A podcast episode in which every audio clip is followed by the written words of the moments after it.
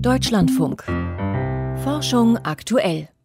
Die erschreckenden Bilder sind inzwischen fast vertraut. In vielen Ländern kämpfen Einsatzkräfte seit Tagen gegen großflächige Waldbrände. In der Türkei machen ihnen dabei starker Wind und Temperaturen um die 40 Grad zu schaffen. In Griechenland hat sich die Lage bei den Großbränden zwar etwas entspannt. Auf der zweitgrößten griechischen Insel Euböa gab es heute aber weiterhin viele kleinere Brände.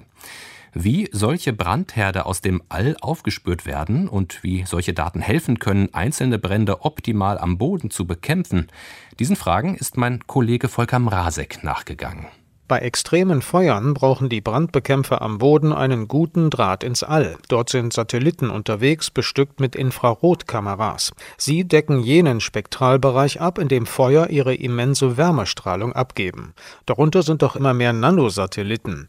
In Europa fließen diese Daten in ein Waldbrandinformationssystem, zu dem alle EU-Staaten Zugang haben. Es existiert schon so lange, wie sich auch Alexander Held aus dem Europäischen Forstinstitut in Bonn mit der Materie Serie beschäftigt, über 20 Jahre. Wenn man sieht, was wir heute machen können mit deutlich mehr Satelliten, auch kleinen Satelliten, die gar nicht arg viel größer sind als ein Schuhkarton, die aber in größere Dichte jetzt dann oben sind und mit besserer Sensorik. Ich kann in einer total chaotischen Situation wie jetzt in Türkei und Griechenland kann ich von oben dann doch den Überblick bewahren und auch sehen, welche Feuer sind besonders intensiv, welche brennen in besonders kritischer Landschaft, wie viele Feuer habe ich überhaupt, wo entstehen neue Feuer, wo brennen diese Feuer hin und so weiter. Die Daten fließen automatisch in die Lagezentren der Krisenregionen und helfen bei der Planung der Löscheinsätze. Laut dem Bonner Forstwissenschaftler nutzt die Satellitenüberwachung auch Feuerwehrkräften und Brandexperten, die mitten im Geschehen stecken. Also ich habe jetzt Kollegen aus England zum Beispiel, mit denen bin ich in Kontakt, die sind also irgendwo in Griechenland und es ist totales Chaos und es ist Rauch. Orientierungslosigkeit würde ich es noch nicht nennen, aber Orientierungsschwierigkeiten. Und wenn man dann sagen kann, pass auf, schick mir mal einen Pin, wo du bist und man kann das dann über Fernerkundungsdaten sagen, okay, du bist auf der linken Seite eines großen Brandes, linke Flanke, rechte Flanke und man kann diese Informationen weitergeben. Das ist ganz, ganz konkreter taktischer Vorteil. Das europäische Waldbrandinformationssystem verfügt auch über eine Datenbank mit allen Feuern der Vergangenheit. Sie enthält um die zwei Millionen Einträge aus mehr als 20 Ländern. Diese Daten lieferten den Einsatzzentralen weitere nützliche Informationen zur Lage vor Ort, sagt Alexander Held. Seit wann hat diese Fläche nicht mehr gebrannt oder wann war das letzte Feuer? Daraus kann ich ableiten, welche Brennmaterialmenge drauf ist.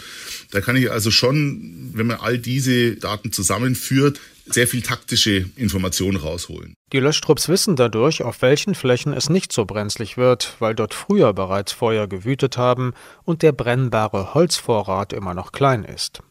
Unerlässlich waren Erdbeobachtungs- und Wettersatelliten auch im Vorfeld der verheerenden Brände im östlichen Mittelmeerraum. Die Vorhersage war eigentlich einwandfrei. Wir haben sehr gute Frühwarnsysteme, die also den Feuerwetterindex produzieren und da spielt hauptsächlich die Wettersituation mit rein, also Wetterdaten aber auch der Zustand der Vegetation. Und das ist eigentlich sehr, sehr deutlich mit mehreren Tagen Vorlauf zu sehen, wann, wo die Feuergefahr auf extrem steigt. Schon vor Ausbruch der Megabrände seien Feuerwehrleute und die Piloten der Löschflugzeuge deshalb in Alarmbereitschaft gewesen, so Alexander Held. Das ist in Ländern wie Griechenland und Türkei eigentlich selbstverständlich. Wenn dieser Gefahrenindex hochgeht auf Gelb, Orange und Rot, dann sitzen im Extremfall die Piloten eben schon in der fertig getankten Maschine. Die Bodentruppen sitzen bereits auf ihren Fahrzeugen oder fahren Patrouille, um diese Zeitspanne zwischen Detektion des Feuers und Erstangriff möglichst gering zu halten. Denn immer nur der Erstangriff entscheidet eigentlich unter solchen Wetterbedingungen zwischen harmlos oder dann gleich bald Katastrophenfeuer. Diesmal aber konnte die satellitengestützte Vorwarnung und Koordination der Löscheinsätze die Katastrophe nicht verhindern. Es waren jetzt zu extreme Bedingungen, zu viele Feuer gleichzeitig die innerhalb kürzester Zeit Intensitäten entwickeln und Energie freisetzen, Auch wenn sie dann mehr Flugzeuge haben oder mehr Feuerwehrautos und so, da kommt Energie raus, da kommen sie gar nicht mehr hin. Diese Energie drückte sich auch in der starken Rauchentwicklung der Feuer aus. Mark Parrington hat sie verfolgt, ebenfalls mit Hilfe von Satelliten. Der britische Atmosphärenphysiker arbeitet für das europäische Erdbeobachtungsprogramm Copernicus. Es gab Feuer nördlich von Athen und der Wind trieb den Rauch in die Stadt, wo die Luftverschmutzung durch den Verkehr eh schon hoch ist.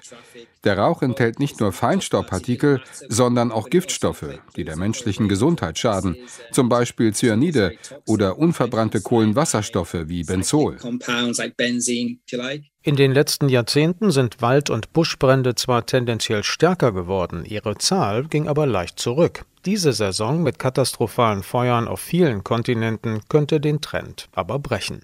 Ein Beitrag von Volker Mrazek.